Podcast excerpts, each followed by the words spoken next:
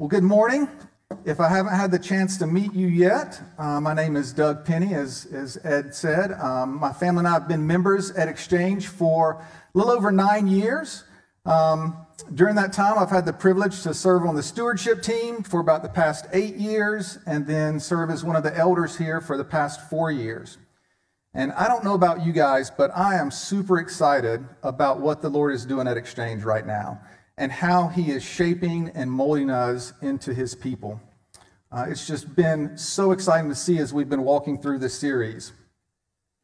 That being said, um, I'm, I'm excited to be sharing with you guys this morning, but I definitely feel the weight and the burden of opening the Word of God. So, would you guys pray with me as we get started that the Lord would just um, help me to do this? Lord, we thank you for this morning. We thank you for your Word. I thank you for your church and that we get to come together this morning and open your word and learn from you.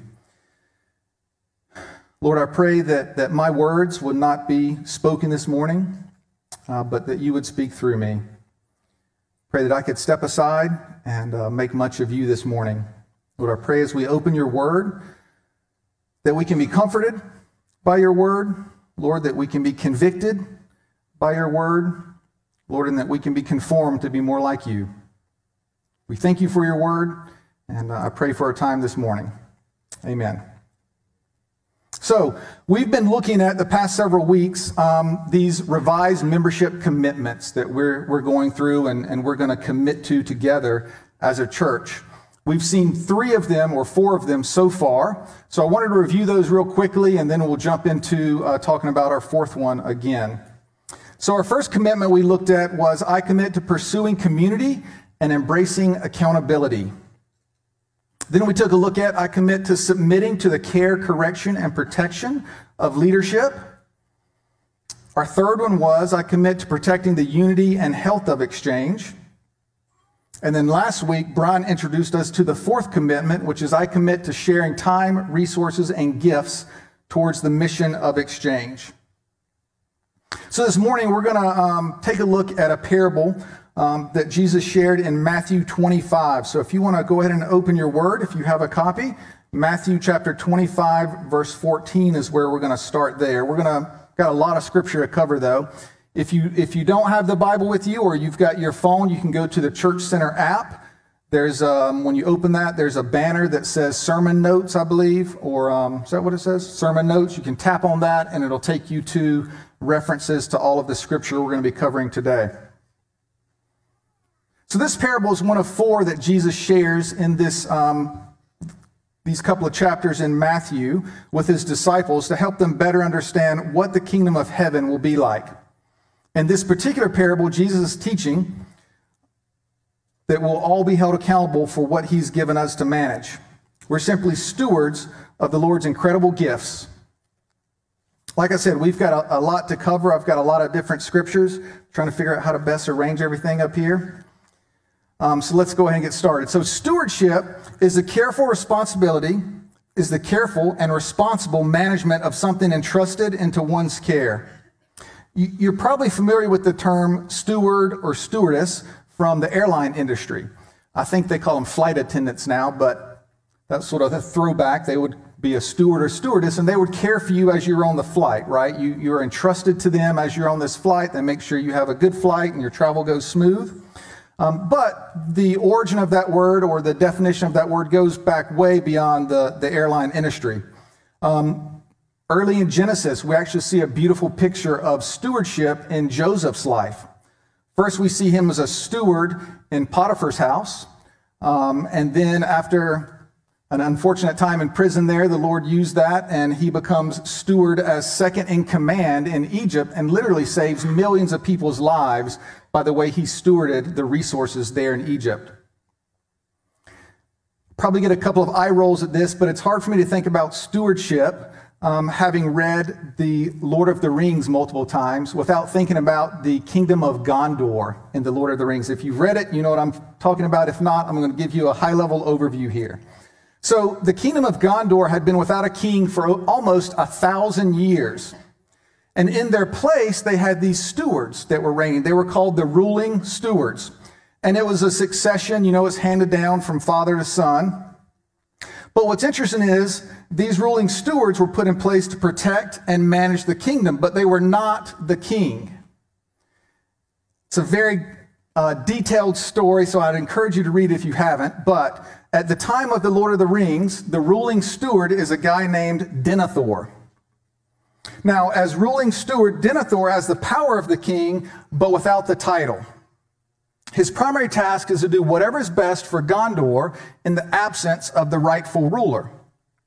And it's interesting, as a consistent reminder um, of his place, he is not able to sit on the throne in Gondor. Tolkien describes it like this in his book. At the far end, upon a dais of many steps, was set a throne under a canopy of marble shaped like a crowned helm. Behind it was carved upon the wall and set with gems an image of a tree and a flower. But the throne was empty. At the foot of, the, of the dais, upon the lowest step, which was broad and deep, there was a stone chair, black and unadorned, and on it sat an old man gazing at his lap. This old man was Denethor. So he had to sit in the throne room, this glorious throne up on the dais there, but he sat in an unadorned black chair at the bottom as a reminder that he was not the king. He's simply a steward at this time. Unfortunately, Denethor was not a very good steward. We get the picture as we read through the book that um, he really dreaded the return of the king, knowing that when the king returned, he would have to give up all of his power. We often see him making decisions based on his own desire for preservation rather than based on what's best for Gondor.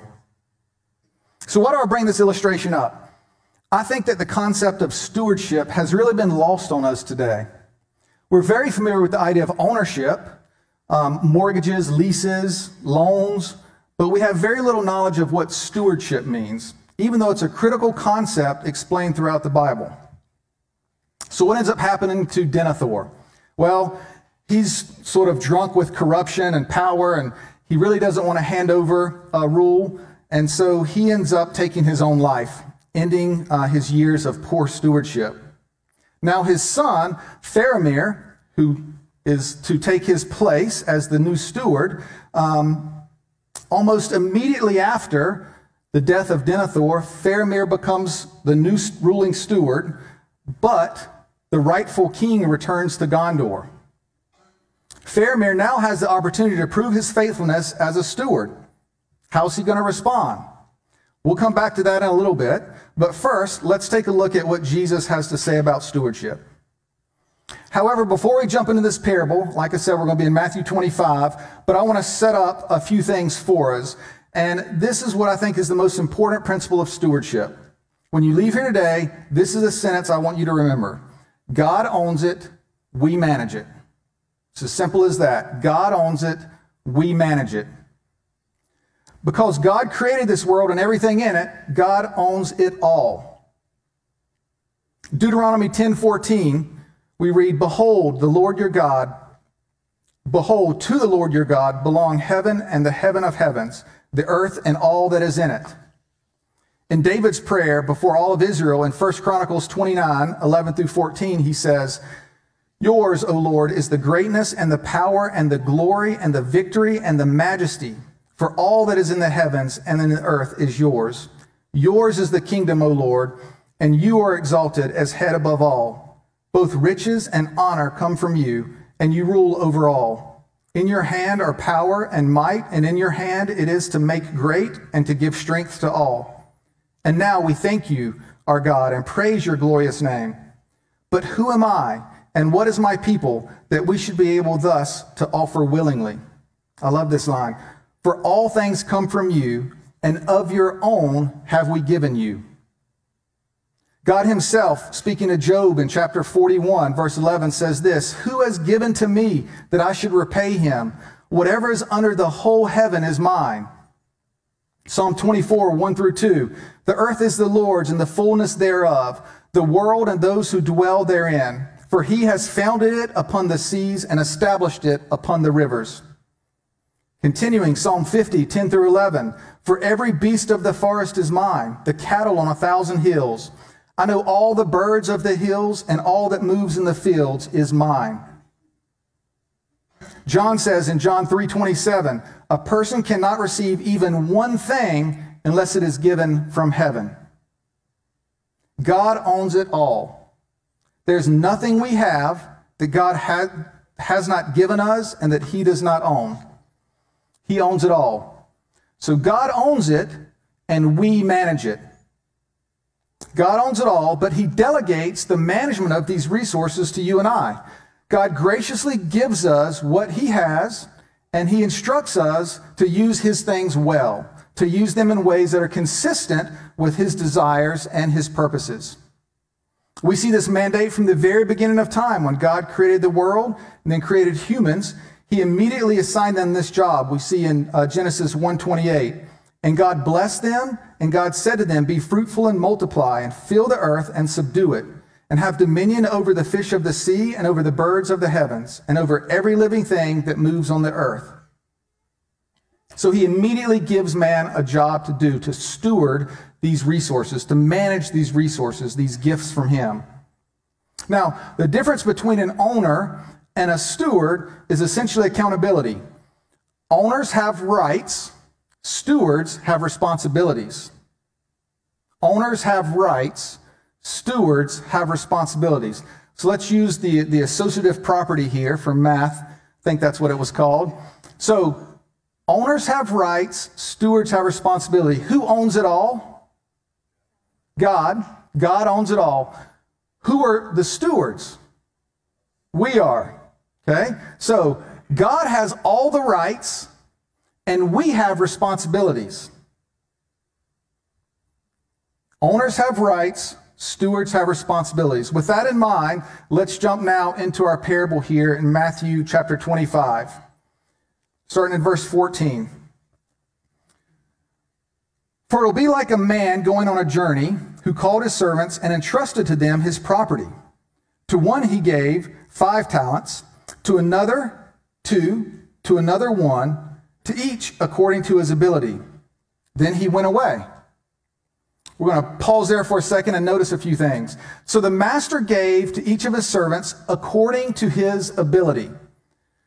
I think this is really important for us to see and to recognize that he gave different amounts, right? He gave one five, he gave one two talents, and one he gave one talent. And a talent, there's lots of debate it's essentially a unit of, of currency at this time. It was uh, often referred to as a weight, a talent, and so their debates on was this like a weight of gold or uh, a certain currency. Essentially, they say that it was about 20 years worth of wages.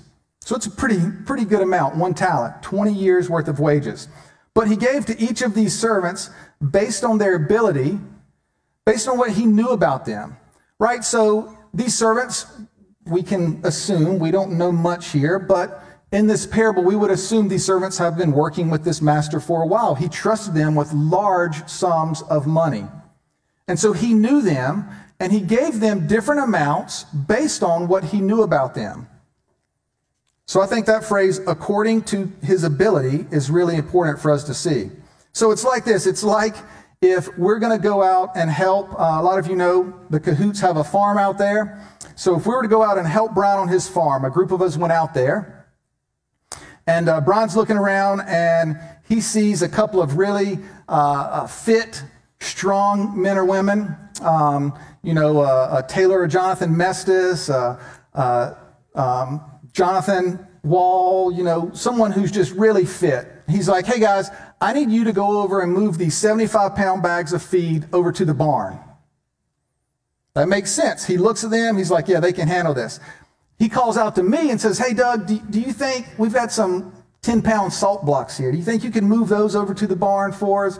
So he knows our abilities and he's asking us to do different things. But what he's asking us to do isn't as important as what we do with that, how we perform our task. Do we follow through with it or do we um, slack off or just decide, oh, that's, I'm too good for that? So, the Lord has gifted each of us differently and has given us different amounts to work with. The amount we have is not important, as we'll see shortly. It's what we do with it.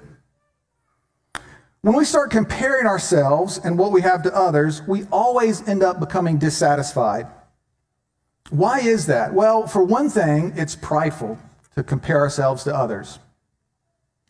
Also, we never compare ourselves to those who have less than us. We always end up comparing ourselves to those who have more, which really does not do good for our soul. So there are currently about 8 billion people in the world. Okay, according to Forbes, in 2022, there were 2,668 billionaires in the world. 2,268 out of 8 billion people. So when you see a news story or, or you're scrolling on Instagram or Facebook and you see these lives of luxury and, and you think, man, these people have it so good. They've got life so easy. You're looking at, which I would argue they probably don't. Obviously, what's posted on Instagram is what they want you to see, but that's a side note.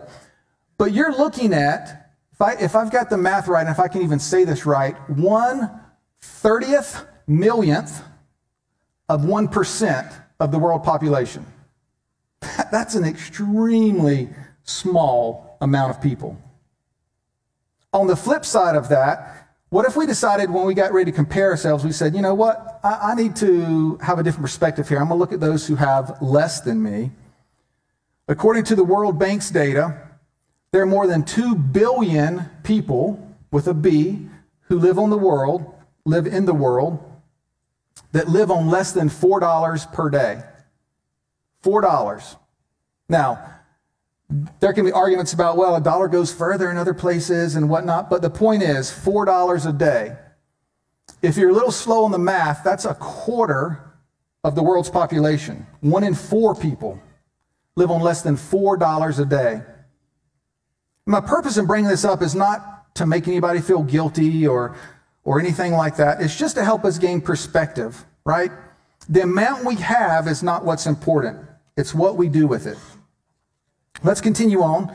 Uh, going back to our, our parable here, verse 16. So the master went away, and we see what they do now. The servants, he who had received the five talents, went at once and traded with them, and he made five talents more. So also, he who had the two talents made two talents more. But he who had received the one talent went and dug in the ground and hid his master's money. Hmm. So the first two servants, they got to work right away. They thought, the master has entrusted me with something. I want to do something with it. I want to improve what he's given me. And they got to work right away. The third servant, he went and dug a hole in the ground and just hid the money. Now, I, I want to be compassionate towards people. And so, you know, I want to give them the benefit of the doubt. Maybe he knew the market had been a little jumpy and he was like, I just, I don't want to lose the money. I want to, I want to be sure it's safe and secure. Maybe he didn't know that much about like economics and finance and really didn't know what to do with it. And so he thought the safest thing is I'll just put it away. And that way, at the very least, I can just give him back what he gave me originally. But if you remember earlier, at the beginning of this passage, we saw that the master gave to each servant based on their ability. So apparently, the master felt that this particular servant was competent enough to make something of the one talent he gave him. But what does he end up doing? He digs a hole and buries it in the ground. So, verse 19. Now, after a long time, the master of those servants came and settled accounts with them. And he who had received the five talents came forward, bringing five talents more, saying, Master, you delivered to me five talents. Here I have made five talents more. His master said to him, Well done, good and faithful servant. You've been faithful over a little, I will set you over much. Enter into the joy of your master. And he also, who had the two talents, came forward, saying, Master, you delivered to me two talents. Here I have made two talents more. His master said to him, Well done, good and faithful servant. You've been faithful over a little, I will set you over much. Enter into the joy of your master. Let's pause here and look at these two servants so far who actually did something with what their master gave them. I want us to look at how the master rewarded these first two servants. The first thing I want you to see is remember, he gave them different amounts. He gave the first one five talents, and he gave the second one two talents. They both had a return on that investment. They, they both gave him back more, but he rewarded them exactly the same. Okay, the, the words I even went and looked, I was sharing with Kimberly, the Greek here is exactly the same wording for these two, two different servants. Well done, good and faithful servant. You've been faithful over a little, I'll set you over much. Enter into the joy of your master. So the amount that they returned to him wasn't what was important. It was that they had done a good job with what he had given them to steward, to take care of. Second, because they were faithful with what they were given, he's going to entrust to them more. So, see, whether we have a little or much, our responsibility as stewards remains the same faithfulness to the master, faithfulness to what he has entrusted us with. Last thing I want you to notice here is the phrase, enter into the joy of your master. It's sort of strange wording there, but it's very purposeful. Obviously, as we're reading through this parable, we see Jesus as the master. So enter into the joy of your master. Being a steward is a duty that we're called to as believers, but it's a duty that leads to joy. This should not be seen as a burden, but an incredible opportunity for us to experience the joy of the Lord. So let me give you a personal example of this uh, from, from our lives. When our daughter Lydia um, decided that she was going to go on the world race with Adventures in Missions. It was a nine month uh, program where she traveled around the world um, doing missions in three different countries. Um, she had to start fundraising. It was not an inexpensive trip to take. And while there was no way that Kimberly and I could just write a check for the amount that she needed, we did know that we could start giving each month to this so that we could help offset, you know, this fundraising she was doing. Well, time moves forward a little bit. Lydia had the opportunity to share here at Exchange about her trip just before she was leaving for the training camp down in Georgia. And Exchange rallied behind her and ended up helping her become fully funded just before she left to go to, to, go to training camp. That was a incredible blessing um, from our church. It was just amazing, and it was a blessing to her to not have to worry about continuing to raise funds because Adventures in Missions has a, a, policy that you have to continue raising funds until you're done. If you reach the halfway point of the trip and you still haven't raised all of your funds, they kick a couple of things into gear and like try to help you and give you a month or two to continue. But ultimately, if you cannot finish raising all the funds you need, you'll end up having to come off the field. So it was a blessing for her to not have to worry about that. But at this point, Kimberly and I had a decision to make right? We could have chosen to just divert that money we had been given towards Lydia back into our budget and use it in some other way. Um, but we knew that some of Lydia's teammates were still fundraising. So we decided to just shift that and start sort of rotating through all of her team members each month to, to give towards their fu- fundraising goal. So fast forward uh, about seven months into the trip, uh, back in April, Kimberly and I had the opportunity to go down to Guatemala and serve alongside Lydia and the rest of her team.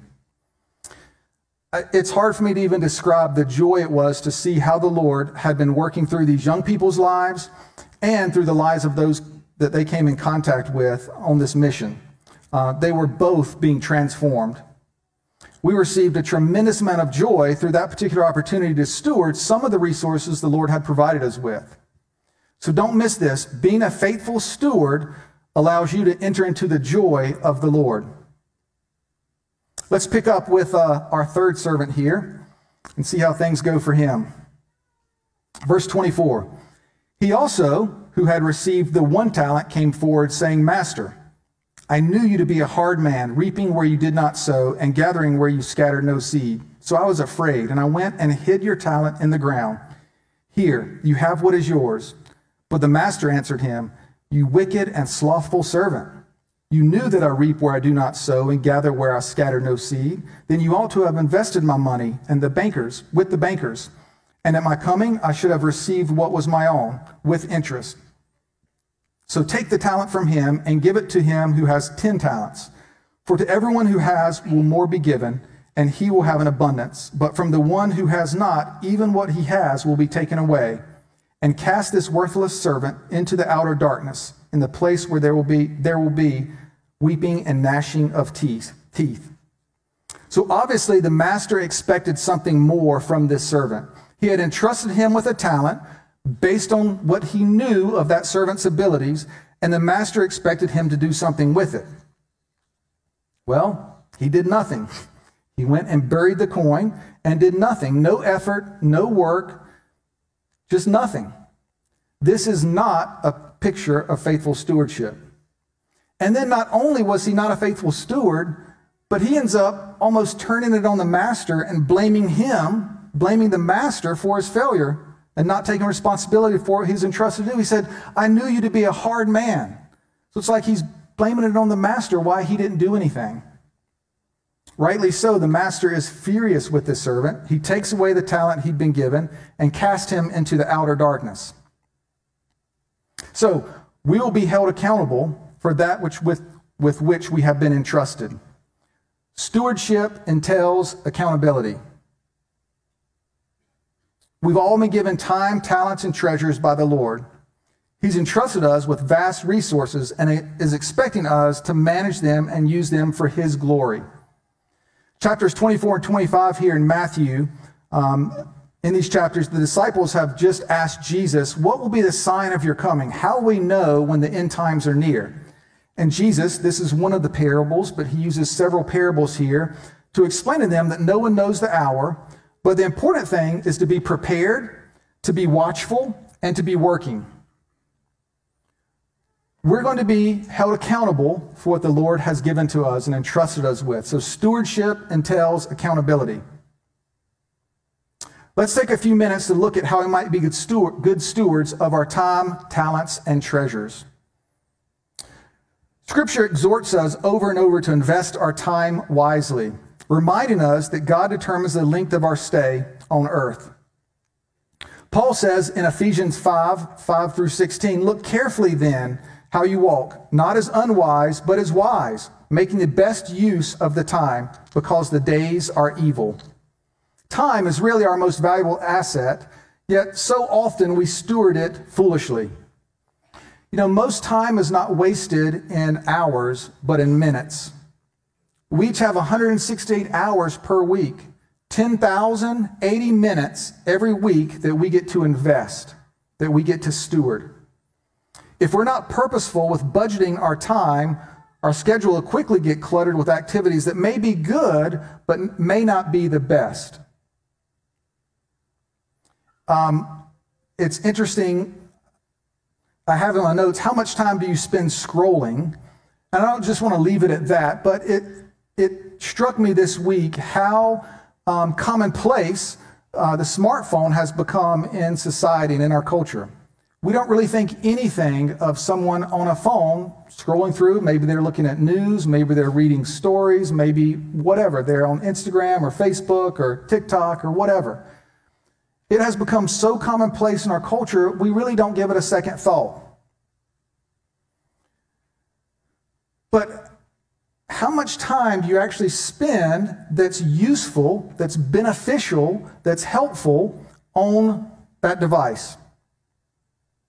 Has anyone ever asked you, uh, you know, hey, what are you up to? And you say, oh, I'm just wasting time. I'm just wasting time. I'm just hanging out, wasting some time.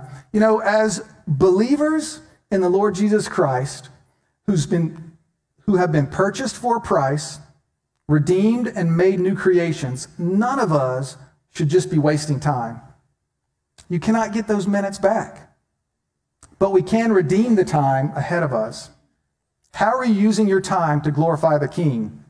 Does this mean you should never have any downtime? I mean, we all want to have time to relax and, and you know do fun things and absolutely not i'm not saying you need to come up with some contraption and you have the bible in front of you all the time as you're walking around so you can be holy but it does mean we need to really be critical taking a critical look at how are we spending our time how are we allowing those minutes and hours to escape that we, we can't get back are we using them in a way that's renewing our minds Annie Dillard, in her book, The Writing Life, says how we spend our days is, of course, how we spend our lives. What we do with this hour and that one is what we're doing. A schedule defends from chaos and whim. I love this phrase. It is a net for catching days. It is a scaffolding on which a worker can stand and labor with both hands at sections of time. Each second, minute, and hour that ticks by is spent. You can't get it back. We have no power over past time, but time to come provides each of us with the possibility of moral and spiritual choices for how we will spend it. Praise the Lord that his mercies are new today and again tomorrow. Lamentations 3 22 and 23 say, The steadfast love of the Lord never ceases, his mercies never come to an end. They are new every morning. Great is your faithfulness. Additionally, God has entrusted each of us with various abilities. And as good stewards, we must use them for his glory and not our own. This is true not only of your quote unquote natural abilities, but also the spiritual gifts we've been, we have received as believers. Paul says in Romans 12, 6, having gifts that differ according to the grace given to us, let us use them. Let us use these gifts that have been given to us. As stewards, it's important for us to learn to concentrate on things we can do well, on the areas and um, that we have been gifted in, and not worry about the things we cannot do. This doesn't mean we shouldn't be trying to learn new things and better ourselves, but we need to guard against becoming envious or coveting another person's abilities. God has uniquely equipped each person at exchange to fulfill the purpose to which he has called us. Paul says in Ephesians 2:10, "For we are workmanship, created in Christ Jesus for good works, which God prepared beforehand that we should walk in them." As we're going to hear next week, each of us has been given a specific sphere of influence, large or small, that the Lord has called us into. Regardless of what we've been given, Every steward will be judged on the same scale faithfulness. It's not the size of our ministry that counts, but what we do with that with which we have been entrusted. So take some time this week to reflect on the gifts and the talents the Lord has given you. How can you most effectively use those to honor the Lord? Last, God has entrusted us with treasures, not only financial resources, but also bodies and minds that we're called to steward. But it's interesting. Did you know that there are over 2,300 verses in Scripture that deal with money or possessions? Over 10% of the New Testament relates directly to financial matters. Why in the world would there be such an emphasis on money? I think there are a few reasons. One might be that God knew we would have trouble managing our money and that we would spend a great deal of time earning, spending, and investing money. Another might be that money has a profound impact on our interpersonal relationships. Many people spend more than half of their time thinking about money and possessions, and a majority of marital conflict and divorce arises from financial issues. Last, I think the way we use our money is a real measure of our commitment to Christ. The great reformer Martin Luther uh, had a very interesting quote. He said, People go through three conversions the conversion of their head, their heart, and their pocketbook. Unfortunately, not all at the same time. As Brian mentioned last week, we're called to surrendered giving.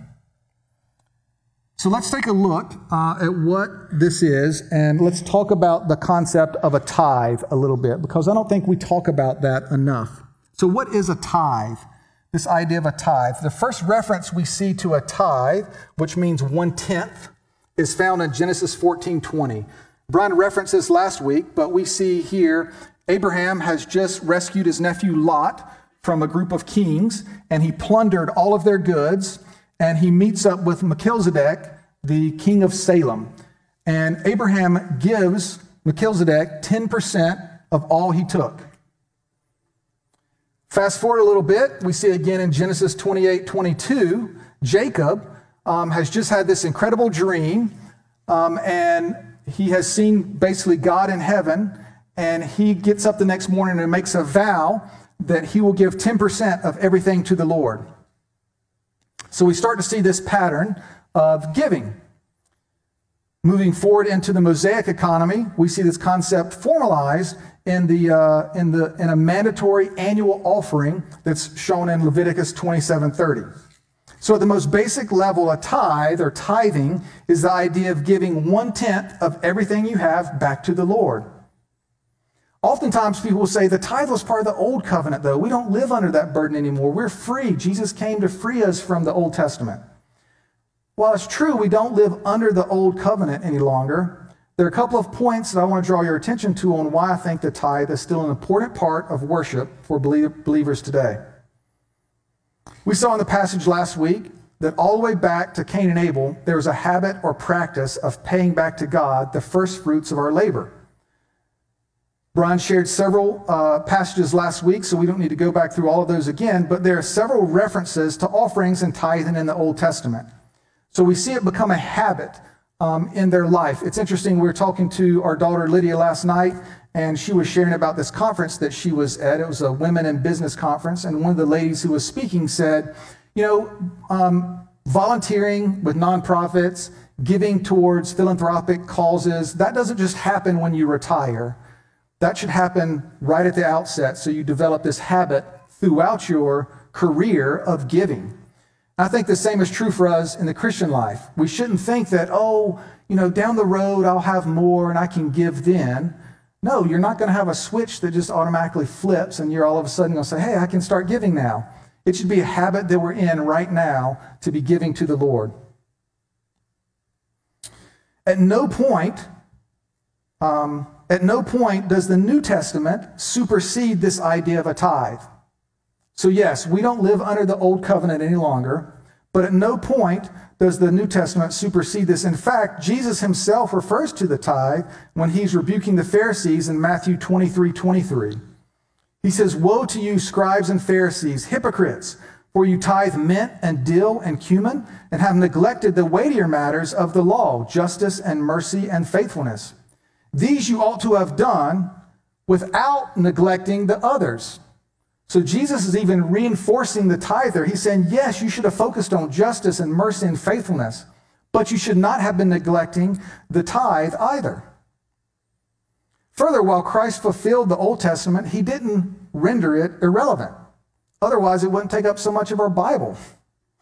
There are specific regulations in the Old Testament that no longer apply, but the basic principle behind those regulations carries on. So, for example, I don't need to build a parapet a little wall around the roof of my house, right? My neighbor's not going on my roof. We're not cooking food up there or sitting out there. I don't have to worry about having a little wall so he doesn't fall off and die as a way to love my neighbor. I don't have to do that anymore. But I am still called to love my neighbor. So while this detailed regulation that was intended for ancient Israel, they had a, a regulation they had to build a parapet on their roof. That doesn't apply to us any longer, but the principle backing that up, the idea of loving your neighbor, is still an ongoing principle that we practice today. Tithing is an act of trust and dependence on God. By giving my full tithe, I'm turning over full control to God. I'm saying, God, I trust that you'll provide for my needs, even when I don't understand how. And I think this is important because often when we want to sit down, if you budget your finances, it's easy to start with what are the bills I have to pay this month? How much am I going to need for groceries this month? Um, what are the activities I know of that we're going to be doing that I need to be sure we have money for this month? And then we get down to the bottom and it's like, okay, got a little bit left over. I can give that to the church. But when we approach this from the different perspective of saying, no, Lord, I trust you with everything you have given me I'm going to take that out at the top. I'm going to say, here's the 10% that you've asked for, and I'm going to give that back to you. Then you start budgeting those other areas. You're saying, Lord, I trust you. I don't know what's going to come of this, but I trust you. I remember a long time ago, 20 plus years ago, when Kimberly and I first moved up to Wake Forest, um, we were a young married couple. Both of us were working part time at that point and we just did not have much. Uh, the seminary has this great thing called the sharing shop. I think they still have it, do they?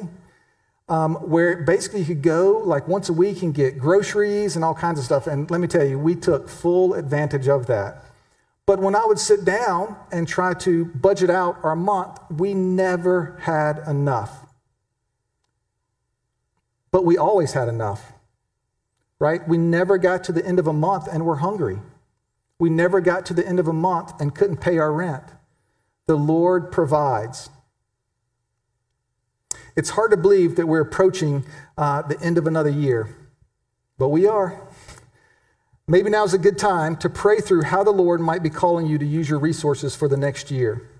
Look at where and how you're investing your time, talents, and treasure. Are you using these in ways that are consistent with His desires and His purposes? Just as we saw in the parable of the talents, God has entrusted each of us with different resources. For some of us, writing a check is an easy thing to do. But for others, it becomes an extreme demonstration of faith every month. For some, giving of your time to care for the children of exchange is a great joy, while for others, it's a real test of patience. As we've seen, the amounts or kinds of resources, gifts, or talents we have been given are not important, but how we steward them and use them is of the utmost importance. How will you be found, or will you be found as a faithful steward? Remember, God owns it, we manage it. I read an interesting anecdote this week about John Wesley. Um, a distraught man furiously rode his horse up to John Wesley, shouting, Mr. Wesley, Mr. Wesley, something terrible has happened. Your house has burned to the ground. Weighing the news a moment, Wesley replied, No, the Lord's house burned to the ground. That means one less responsibility for me. Let's jump back now to the kingdom of Gondor. The rightful heir to the throne has just returned. Faramir now has a choice. How is he going to respond to this rightful heir? I'm just going to read this as Tolkien writes it because it's, it's great. I'll try not to get emotional as I'm reading it. Faramir met Aragorn, the rightful king, in the midst of those there assembled, and he knelt and said, the last steward of Gondor begs leave to surrender his office. Then Faramir stood up and spoke in a clear voice Men of Gondor, hear now the steward of this realm. Behold, one has come to claim the kingship again at last. Here's Aragorn, son of Arathorn. Shall he be king and enter into the city and dwell there? And all the host and all the people cried, Yea, with one voice. Moments later, after the new rightful king had been crowned, it's Faramir who leads the cries of, Behold the king. Faramir was a good and faithful steward who was ready to hand over what had been entrusted to him to its rightful owner. When the king returns, he'll ask each of us if we've been faithful stewards. He'll inspect the evidence, and where he gave much, he will expect much in return. Will we be ready to joyfully hand over what He has entrusted to us? By committing to be a member of exchange, you're committing to faithful stewardship. You're committing to not look at what you have as your own, but as the Lord's. Remember, owners have rights, but stewards have responsibilities. I pray that we'll each be faithful with what He has given us so that we can hear Him say, Well done, enter into my joy. Our prayer team is going to be available in the back if you would like them to pray with you or for you. Maybe you need prayer and trusting the Lord to steward well what He's given you. Maybe you need prayer for how best to use the gifts and abilities the Lord has blessed you with, or how best to manage your time. Whatever the need, they would be honored to pray with you in the back. Let me pray for us before Jesse leads us in a song. Lord, we thank you so much for your word. We thank you for the truth of your word. And I'm so thankful for exchange in this church body you have given us to join together, to pursue you, to make much of you, and to faithfully steward what you have given us. We thank you for this morning. Thank you for your word. And we pray these things in Jesus' name. Amen.